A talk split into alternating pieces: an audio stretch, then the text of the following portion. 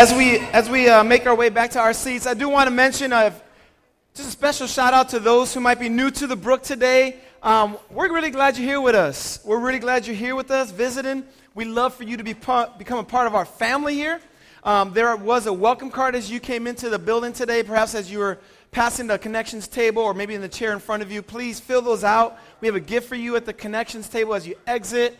It's just a way for us to get to know you better, man, and we would love love to be able to tell you more about our church family here. So, would love that. Let me open up in prayer as we get ready to dive in God's word this morning. Father, God, we come before you, Lord, and um, we are thankful for the gift of song. Even though some of us can't sing very well, but we know, Lord, that you, you love it. It's a joyful noise into your ear, God, and we lift it up.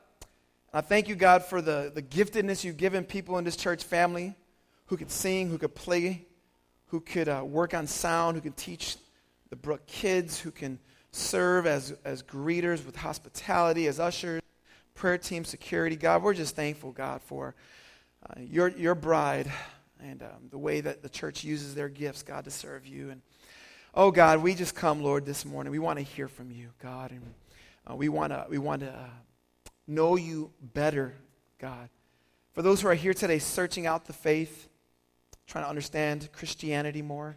I pray the Lord that today that uh, the ball be put further down the field for them, and they could understand it and be closer, God, to knowing you. I pray that today, perhaps even they would put their faith in Jesus. God, I pray that for all of us, that our eyes would have the scales removed so we can see you and your beauty and your perfections.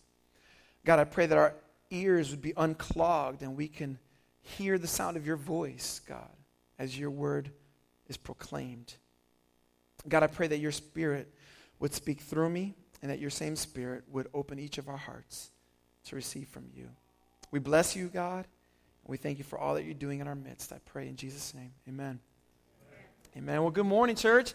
Uh, I'm excited to open up God's Word and begin a new message series with you all called Doctrine That Dances.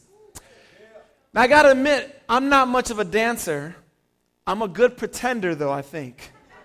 I'm a good pretender in a large crowd where people can't see my feet. You know, just get those shoulders moving a little bit, you can, you, can, you can pass for anything. What I do enjoy, though, is seeing someone who knows how to dance do their thing. You know what I mean? Like, like someone who legitimately knows how to pull off a dance move. In particular, I love watching people, a couple know how to dance salsa. Like the old school style, you know? Where there's etiquette, where there's, just there's just it's smooth, you know. And usually the people who are doing that are super old, which makes it all the more enjoyable. You know what I'm saying? They, they've got this rhythm about them. They've got this ability to just kind of just move. And so one day recently, I was talking to a guy who's a salsero who actually instructs people on dancing. And, and I was just asking him about the art of dancing a little bit. And, and he gave me a few pointers and mentioned a few things that I've heard others say. They, they say when it comes to dancing, you got to know the technique. You got to know what style you're dancing to. If you're trying to dance merengue to salsa, you're going to look kind of funny, right? Uh, and if I've tried it, and uh, if you try to dance the wrong style to the wrong rhythm, it's going to throw you. So you got you to know the technique. And then without fail, they say you've got to practice. You got to practice over and over and over and over again. And then the third thing I often hear is perhaps the most intangible, and it's like you got to feel the music. I'm like, how, how do you feel music? It's like, I can't grab it. And this, this, is a, this is a struggle for me, y'all. All right, rhythm was not given to me when I was born. And so I, I, I, see people dance. I'm like, how do you move like that? And it's like, you just got to feel the music. You know the technique. You got the practice, and you just do it. So I'm like, all right, I try that out. Doesn't always work for me, all right? But one thing is true. You can tell when someone's feeling the music. When they're, they're just, they're just vibing along. It's smooth. When I think about dancing, there's some beautiful interchange with theology and our faith in Jesus Christ. Now you're like, okay, where is this going? All right. We, we titled this Doctrine of Dances. It's taken from a, a book by a, a preacher named Robert Smith Jr. And he talked about preaching is kind of like doctrine that dances. And as I was thinking about the book of Romans, which we're going to be studying here at the Brook, I think about how when we take the techniques of studying God's word when we begin to practice the study of His Word and begin to dive into the riches of who God is, we see that we begin to sense and hear God's rhythm, if you will, and God puts us on the move, church. I don't think y'all are hearing me this morning. When we come to know God more intimately, when we dive into the truths of His Word, it does something to us it begins to move. God begins to move in us and causes us to be catapulted from our comfort zones to live for Him. It is the kind of doctrine that makes us dance. It's the kind of truths that puts us in rhythm with what God is actually doing in the world. We want to be a church that dances, y'all. We want to be a church that knows God's word and it puts us on the move theology or doctrine shouldn't be boring. I had a professor in Bible college, and a preaching professor, they're boring sermons because there's boring preachers, but not because the Bible is boring. I'm going to try my best to not be a boring preacher because I want you to see that doctrine, that theology is actually quite beautiful. Theology, it's what the Bible teaches about God and his dealings with humanity and creation. That's theology. It's, it's about who God is and what He does. Therefore, it's not static, it's actually quite dynamic. It's not dull, but it's proactive. It moves us. When we talk about theology, it should get us to the edge of our seats. And when we think of doctrine in the Bible or theology, I'll use those terms interchangeably. The book of Romans is ground zero for theology. That's not to say, and let me put it this way every book in the Bible teaches theology. Every passage in the Bible, understood in its rightful context, teaches us something about God. When you read the book of Psalms and you hear the psalmist explain his suffering, that teaches us something about God because usually he makes a beeline for the character of God, saying, But God, you remain the same. When we read the narratives of Scripture, and we see something like David and Goliath, like that's just a story. No, it's not just a story. Because if we've seen before, in David and Goliath's narrative, we see that David is someone who is passionate for the glory of God, and he's angered at the fact that this giant Goliath would mock God's armies, therefore mocking God himself. That's theology, y'all. When we come to any passage in the Bible, we see theology, but there are some books in the Bible, like Romans, that teach us theology in a more reasoned, logical, methodical, and systematic way. That's what Romans does for us. The book of Romans is the kind of book where you study it and you realize that the more you know, the more you realize you don't know.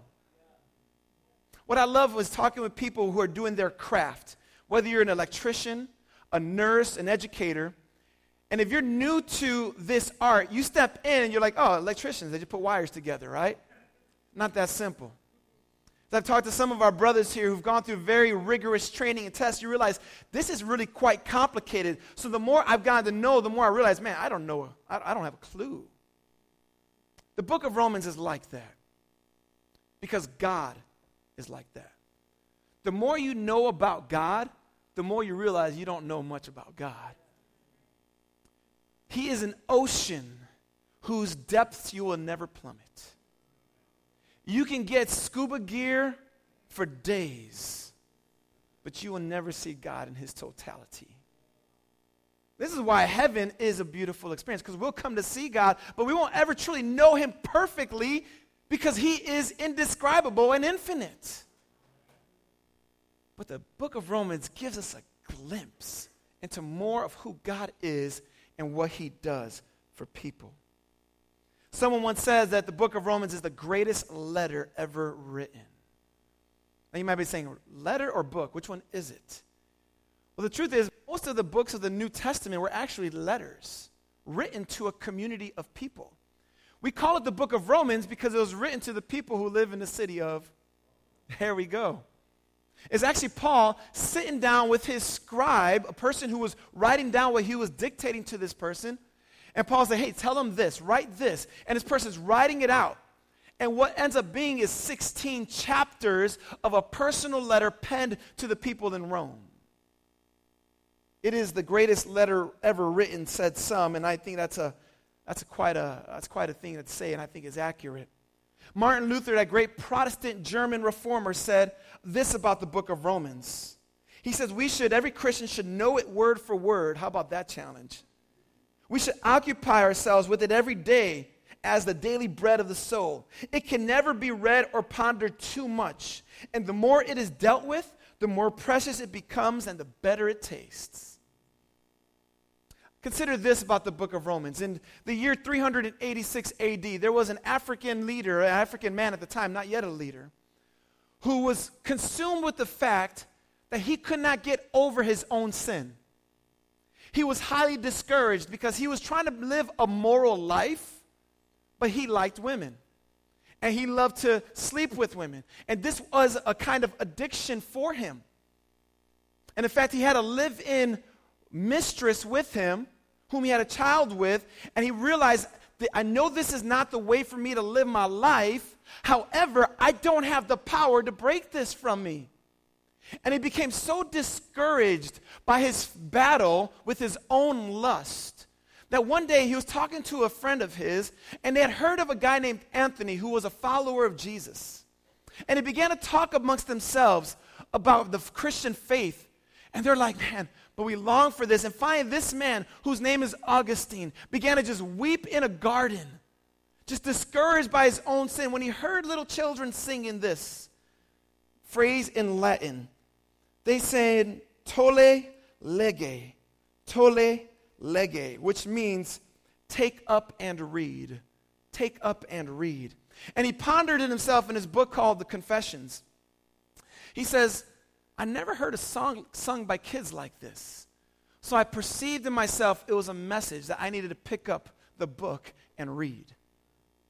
He picks up the book, his Bible, opens it to the middle, finds himself in Romans chapter 14, where God's word says this Romans chapter 13. Let us walk properly as in the daytime, not in orgies and drunkenness, not in sexual immorality and sensuality, not in quarreling and jealousy, but put on the Lord Jesus Christ and make no provision for the flesh to gratify its desires. Augustine says, No further would I read, nor had I any need. Instantly, at the end of this sentence, a clear light flooded my heart, and all the darkness of doubt vanished away. At that moment, this man was convert, converted to his faith in Jesus, and he's now known in history as Saint Augustine of Hippo, the North African leader. One statement in the book of Romans transformed his life. I think some of us here today need some life transformation, don't we? Some of us may be like Augustine and like, man, I know about that kind of bondage. I know about other kinds of bondages. I know about my frustrations with my own life. God, I, I, I need something in me. I need you to do a work. And here God's like, hey, I got the solution. It's in my word. Pick it up, take it, and read. It's the book of Romans that tells us that all have sinned and fall short of the glory of God. It's the book of Romans that says that, that, that uh, God demonstrates his own love toward us, that while we were still sinners, Christ died for us. It's the book of Romans that says, in Christ, we are more than conquerors. It is Romans that says, if God is for us, who can be against us? It's Romans that says that nothing can separate us from the love of God, which is found in Christ Jesus. It's Romans that tells us to present our bodies as a living sacrifice, holy and acceptable to God. It's Romans that says if we live, we live to the Lord. And if we die, we die to the Lord. So whether we live or die, we are the Lord, says Romans 14. This is what the book of Romans tells us. So we're going to dive in, we're going to dig, and you're going to feel a little bit like that old toy Stretch Armstrong as we're doing this. You're going to find yourself stretched in different ways intellectually. You're going to find yourself stretched emotionally. You're going to find yourself stretched in your practice, in your life, but nonetheless, we're going to find ourselves anchored as we do so. Because when we are in God's Word, we have the sure guide for life. The book of Romans was written by Paul to the city of Rome for a number of different reasons. One's to unify the church. Now, I know I'm, I'm, I'm talking a lot before getting get into text, but I got, I got to set this up. We find in the book of Acts that when Emperor Claudius, who oversaw Rome at the time, had an issue with the Christians, he expelled the Jews from the city of Rome. In fact, the Apostle Paul meets a couple, uh, a woman named Priscilla and her husband Aquila, because they were kicked out of Rome. The Jews were kicked out. And in that vacuum, these Jewish people left the city of Rome. There were other Christians who filled it up. There were Gentile Christians, non Jewish people. And they began to worship Jesus. Well, what happens after that, uh, that removal was lifted, the Jews entered back into the city, and now they have some very different cultures coming together here trying to live out this faith. And when cultures come, come together, there, there's some dynamite, isn't there? We all do things differently. I mean, that's why honestly I love looking around this room and seeing the diversity in this place. We, we, yeah, it's a beautiful thing. It's a beautiful thing. Which, by the way, the best part of it is the potlucks, right? I mean, talk about the food. But we know we come with cultural assumptions. We come with cultural backgrounds. We come with language, style, fashion, dreams, talk. I mean, everything is different. So when that comes together, Paul's like, hey, let me, let me instruct you all how God's word unifies us, how the gospel unifies us. But one thing we often don't know about Romans, it's actually a letter written also to raise financial support. Because one thing we find about Paul is he's a missionary. Missionaries are broke. And they need people to come alongside and support them. If we come to Romans 15, Paul tells them this he says, Hey, I'm on my way to Jerusalem and I have an offering with me that I raised from the churches in Asia. And I'm taking it to Jerusalem to come to the aid of the Christians in Jerusalem because there's a famine in the land. So the church is supporting the church with food and money and resources. It's beautiful. And Paul's like, but after I leave there, I'm coming to Rome. But I'm coming to you guys because I'm trying to get to Spain. But I need some money to get to Spain. So basically, what he's saying is when I come to Rome, I need y'all to take up a collection to, to fund the work because I got to get to Spain. And some of you might be wondering, like, why not just stay in Rome? it's the capital of the, the entire Roman Empire. Well, because Paul's like, look, my ambition is to preach Jesus where no one's ever been. And there's a church in Rome, praise the Lord, but that means I ain't supposed to be there. I got to go to Spain where there is no church. And so the book of Romans, in many ways, is also a support letter. The big idea of Romans is in chapter 1, verses 16 and 17. Basically, Paul's like this look, look, it says there, and, and oh, you're not there yet, so I'll get you there in a moment. It says, I'm not ashamed of the gospel, for it is the power of God and salvation for all who believe, to the Jew first, and also to the Gentile. For in it, the righteousness of God is revealed. That is the big idea of the book of Romans. So today, we're going to jump in in Romans chapter 1. It's a long book. I know someone took seven years to preach through it. I'm not doing that, y'all. but we will take our time. And we won't finish it this year. We'll, we'll, we'll pause along the way. But what I want us to do is sink our teeth deeply in God's word and understand who our God is and watch Him put us on the move. So if you can, would you please meet me in the book of Romans, chapter 1? How about that for an intro? That's page 939 in your Bibles, in your blue Bibles, in the chairs in front of you that you can have if you don't own a Bible. And would you please stand with me as I read Romans 1, verses 1 through 7.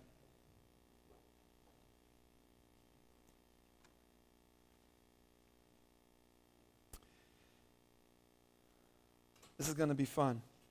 Romans 1, verse 1 says this.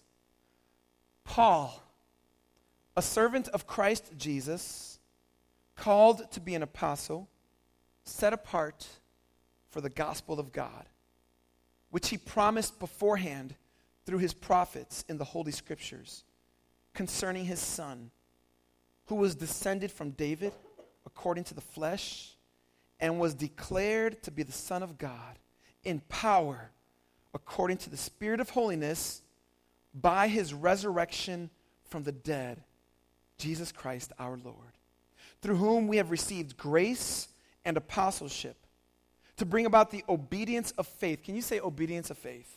Obedience of faith, obedience of faith for the sake of his name among all the nations, including you who are called to belong to Jesus Christ.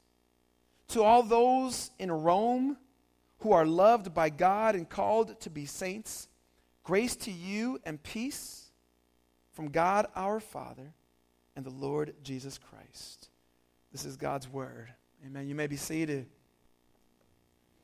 Now, if you're an astute, thank you. If you're an astute listener, you may have noticed there, verses 1 through 7, how many periods do you see in your Bible?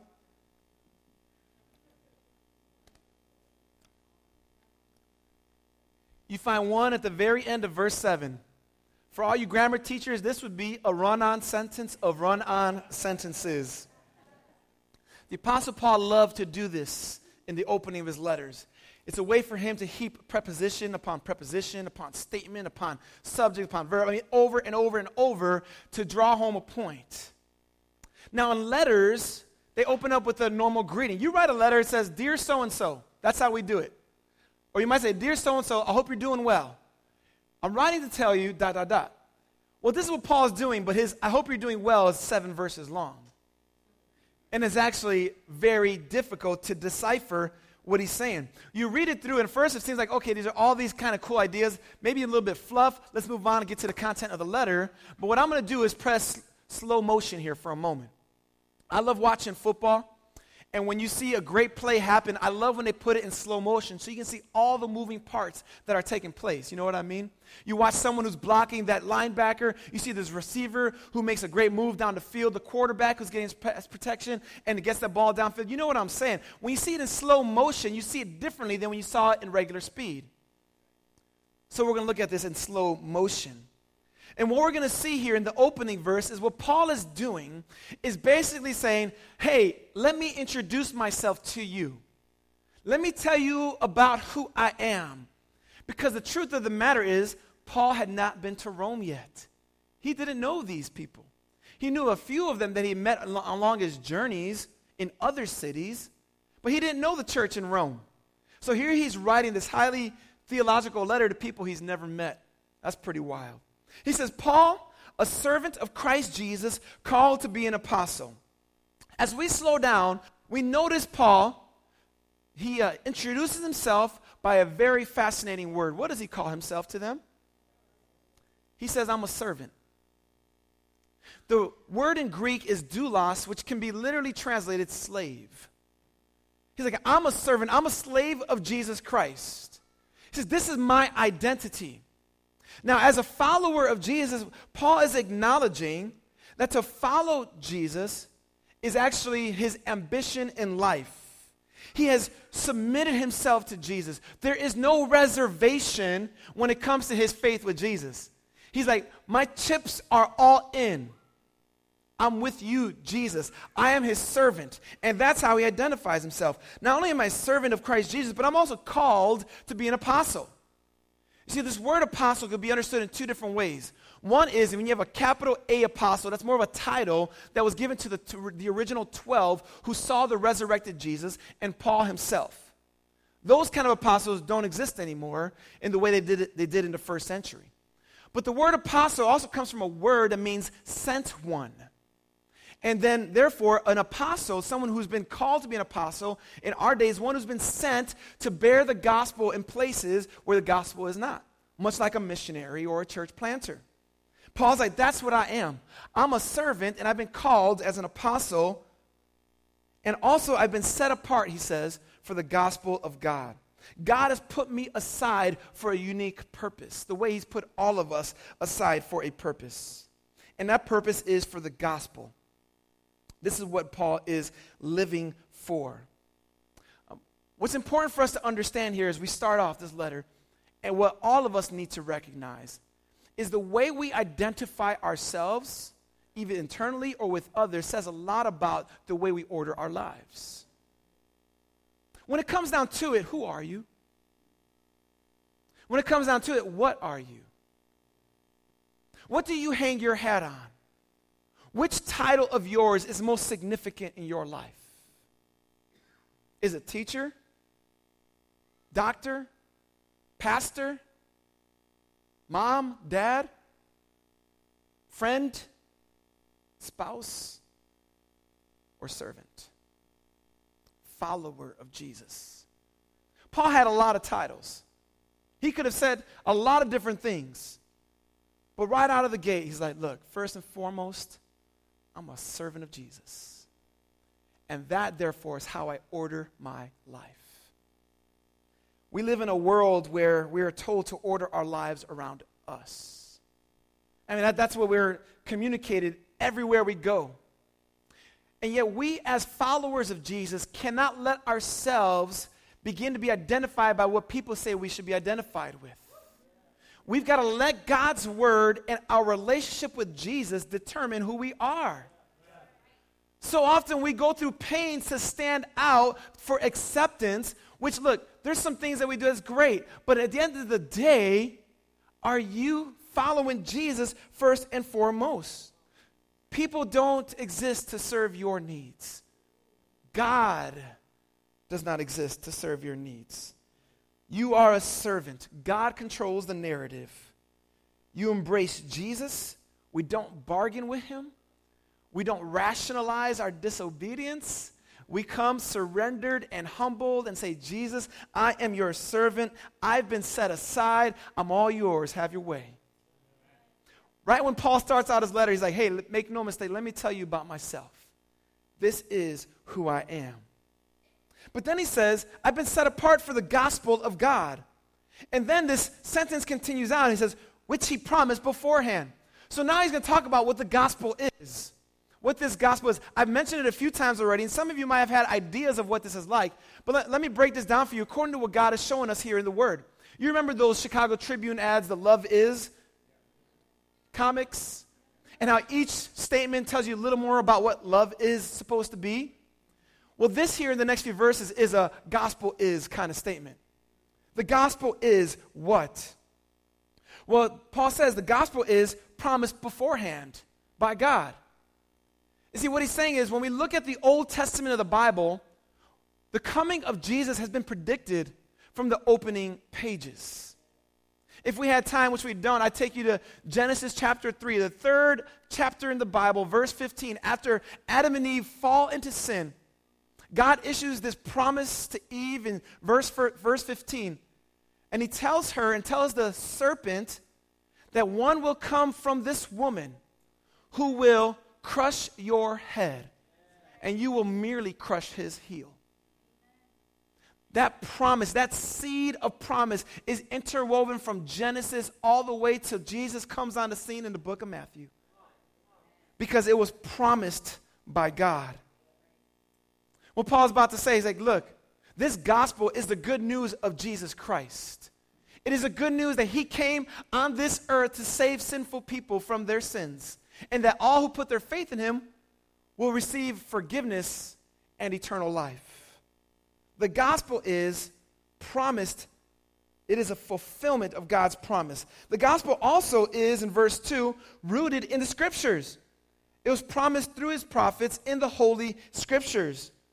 See, the Bible teaches us about God. That's where we find our theology. Look, church, you cannot go elsewhere to learn about God the way you can in the Bible. In fact, outside of the Bible is a quite dangerous place. Because there are all kinds of worldviews, there are all kinds of deceptive teachings. Look, in our culture, the gospel is actually becoming popular, if you've noticed. If you listen to hip hop, you notice there are more and more artists who are leveraging Christian lingo and applying it to their own experience. This is happening in Hollywood, it's happening in politics. People are actually quoting Bible verses. We have the responsibility to discern what is truth, and we cannot get truth from those artists. Now, they may have some truth in there, but that's not our source because that is not the authority of God. But notice this if we're not living by the word, where is the authority coming from? Church, what Paul is basically saying is you need to know the gospel, and in order to know the gospel and know the God of the gospel, you need to become biblically literate. There is a biblical illiteracy in the United States when it comes to the church. And, church family, we cannot let ourselves fall into that we need to take up what God tells Joshua that this book of the law shall not depart from your mouth, but you shall meditate on it day and night and be careful to do according to all that is written in it. The gospel is the fulfillment of God's promises. The gospel is rooted in the scriptures. But most importantly, the gospel is Jesus centered. Paul's like, I've been set apart for the gospel, which was promised beforehand through the prophets in the scriptures concerning who? God's Son in verse 3. That's Jesus. He was descended from David according to the flesh. So Paul's basically saying, like, look, his human lineage is he is an ancestor of King David. But that's not all he is. Because if that's all he is, he cannot pay for our sins. But he not only has a human lineage, but he's also got some divine DNA. Look what he says in verse 4 And he was declared to be the Son of God in power, according to the Spirit of holiness, by his resurrection from the dead, Jesus Christ our Lord. Now you need to understand, Paul's not saying that Jesus became the Son of God when he rose from the dead. Because if you notice, he says he was declared to be the Son of God when he rose from the dead. What Paul is saying is like, look, we know Jesus was born of a woman, born of Mary, from the heritage of David, but you also need to understand that his claims to be God, which Jesus did claim to be, were then verified and validated by his victory over death. Jesus doesn't raise from the dead, Jesus is not God. And so, what Paul is saying here, though, that when he rose from the dead, it was therefore a declaration that he was who he said he was. This is therefore a public service announcement that Paul is making here. The resurrection was a public service announcement. You remember this, perhaps some of you. McGruff the crime fighter? Smokey the bear? These were public service announcements on television that were to raise awareness about a particular issue. They were to let people know something that was taking place, to make sure they understood what was happening, and then live their lives accordingly. Sergeant McGruff told us to, when we see something, speak up. Smokey said, Don't throw your cigarettes outside in the car window. What does the resurrection say? The resurrection is God's public service announcement about the gospel the good news of Jesus. This is no casual announcement, family. It is history altering announcement. It is a salvation achieving announcement, his resurrection. It is a humanity purchasing announcement. It is a sin defacing announcement. I don't know if you guys are hearing me. It is a Satan defeating announcement, a death defying announcement. It is a faith invigorating announcement. It is a heaven opening announcement for people like you and me. You think this is wild? You think this is wild? It gets wilder because God, in a fury, knocked out our greatest foe. Some of you boxing people might know what I'm talking about. Sin and death had a lock on us, but Jesus' resurrection defeated it. TKO. The gospel is Jesus centered. Paul tells us that by his resurrection, he was declared to be the Son of God. Paul goes on to say in verse 5 through whom we have received grace and apostleship to bring about the obedience of faith for the sake of his name among all the nations, including you who are called to belong to Jesus Christ. See, the gospel is Jesus centered, but it also gets us moving. If you notice, Paul says here in verse 5 that he has received grace and apostleship. Remember, apostle means to be sent. I received grace from God, and I was sent by God for what purpose? He says, to bring about the obedience of faith for the sake of his name among all the nations. But Paul is saying is, because Jesus saved me by the power of the gospel, he therefore also catapulted me to go bring this gospel to all the nations. That, that's what the gospel does. You cannot be stationary when it's moving. God pushes us forward. And he brings a message that is an obedience of faith. Paul's like, look, when I preach the gospel, when God uses all of us, church family, to share the good news, it is God making a summons to somebody. And at that point, we have an opportunity to reject God's summons or to receive it. When you get that letter in the mail for jury duty, and you're being summoned, y'all got to respond to that. You will get in trouble if you don't. You will get in greater trouble if you don't respond to God's summons. This is truth. What God has done is provided a way for us to have a relationship with Him through Jesus. And if we reject Him, we don't have a relationship with God. And therefore, eternal separation from God is our destiny after this life. We become objects of God's wrath. We become those who are punished for eternity because we rejected his public service announcement. The gospel ought to move us then, church, to get that word out to people. And the gospel ought to move you if you've yet to believe to say, hey, today I'm going to trust in Jesus and believe he died on the cross for my sins. Got to land the plane here, y'all. The gospel is God's message that saves us. But as we saw at the opening of the letter, the gospel is also what gave Paul his calling a servant, an apostle, one who's set apart. And what Paul does here in verse 7, as he greets the church of Rome, he includes them in the number. He says, To all those in Rome who are loved by God and called to be saints.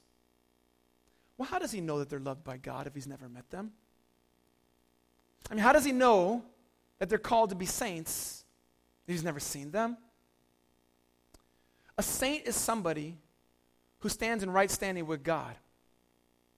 If you are a Christian today, you're a saint. You may not feel very saintly. The things you've done may not be very saintly.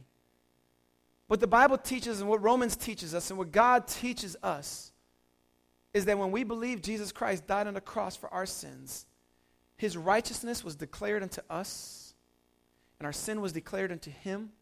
And so when our Heavenly Father sees us, he sees the righteousness of his Son, he sees his perfection upon us, and he says, You are saints, you are holy ones. Praise the Lord. So, how does Paul know that they are loved by God and saints? Although he doesn't know them, he knows the God who knows them. Church family, as we dive into theology and the beauties of this gospel, church, I, I pray that we would begin to just marvel in what God has done.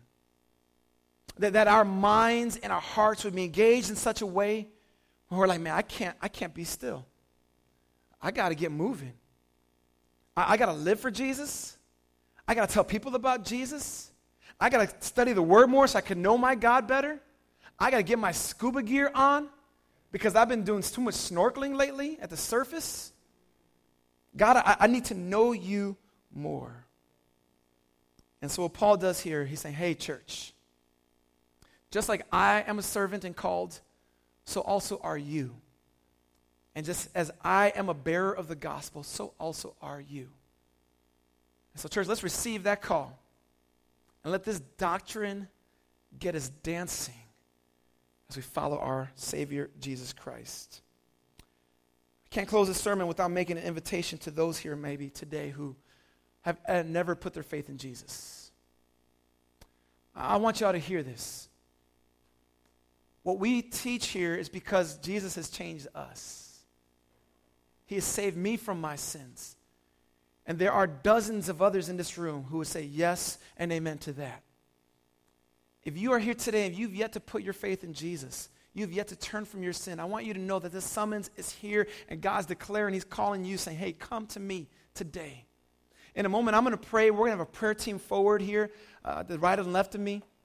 And we just come up to one of them saying, Hey, God is convicting me of my sin. I know I fail him. But like St. Augustine, he said, Take up and read. I'm hearing this. I need Jesus. I need to put my faith in him. I need to turn from my sin. Would, you, would you come with the prayer team and pray with them? You can even do that in your chairs, all by yourself. You just say, God, forgive me for my sins. I turn from my sin. I've put my faith in Jesus who died for me and rose for me. I want to be your follower. When you do that, you will be adopted in God's family. You will receive forgiveness and the hope, the sure hope of eternal life. Let's pray together.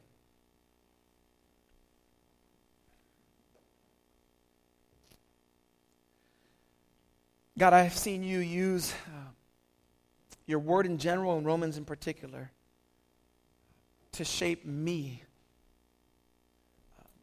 God, I know that uh, when I, I've dug into it, you have formed me. I've gotten to know you. And Lord, I pray that you would do the same for all of us. God, if we begun to drift away from you, I pray that we would re anchor ourselves with you. God, um, I pray that we would come to love the gospel for all of its beauty. We come to love Jesus for all he's done for us. We come to love the Holy Spirit who's brought us conviction, faith, regeneration, a new life, who sealed us for the day of eternity. God, I pray that we would just give you all of who we are. Get us moving, Lord. I pray we can't stay, I pray that we can't stay still. I lift this all before you in Jesus' name. Amen. So I'll rise to our feet. Prayer team, make yourself available, and let's close with this final song. Well, God, we come before you, Lord, and as we exit today, guide our steps and guard our hearts. God, get us on the move wherever we go be it at school, at work, or in the home or on the block. Use us, God, for your glory, we pray. In Jesus' name, amen. Amen. Before you're dismissed, um, a couple of just quick things. We do have refreshments downstairs. We'd love for you all to please head on down there. Uh, if you're new with us today, we'd love to have that welcome card and uh, give you that gift out at the connections table. And lastly, worship team, we do have a, a meeting uh, right after service, about 10 minutes from now, here at the front of the stage, all right? Isaiah 12, 2 says this, and this is God's blessing Behold, God is my salvation. I will trust and will not be afraid. For the Lord God is my strength and my song, and he has become my salvation. God bless you, church family. You are dismissed. We'll see you all downstairs.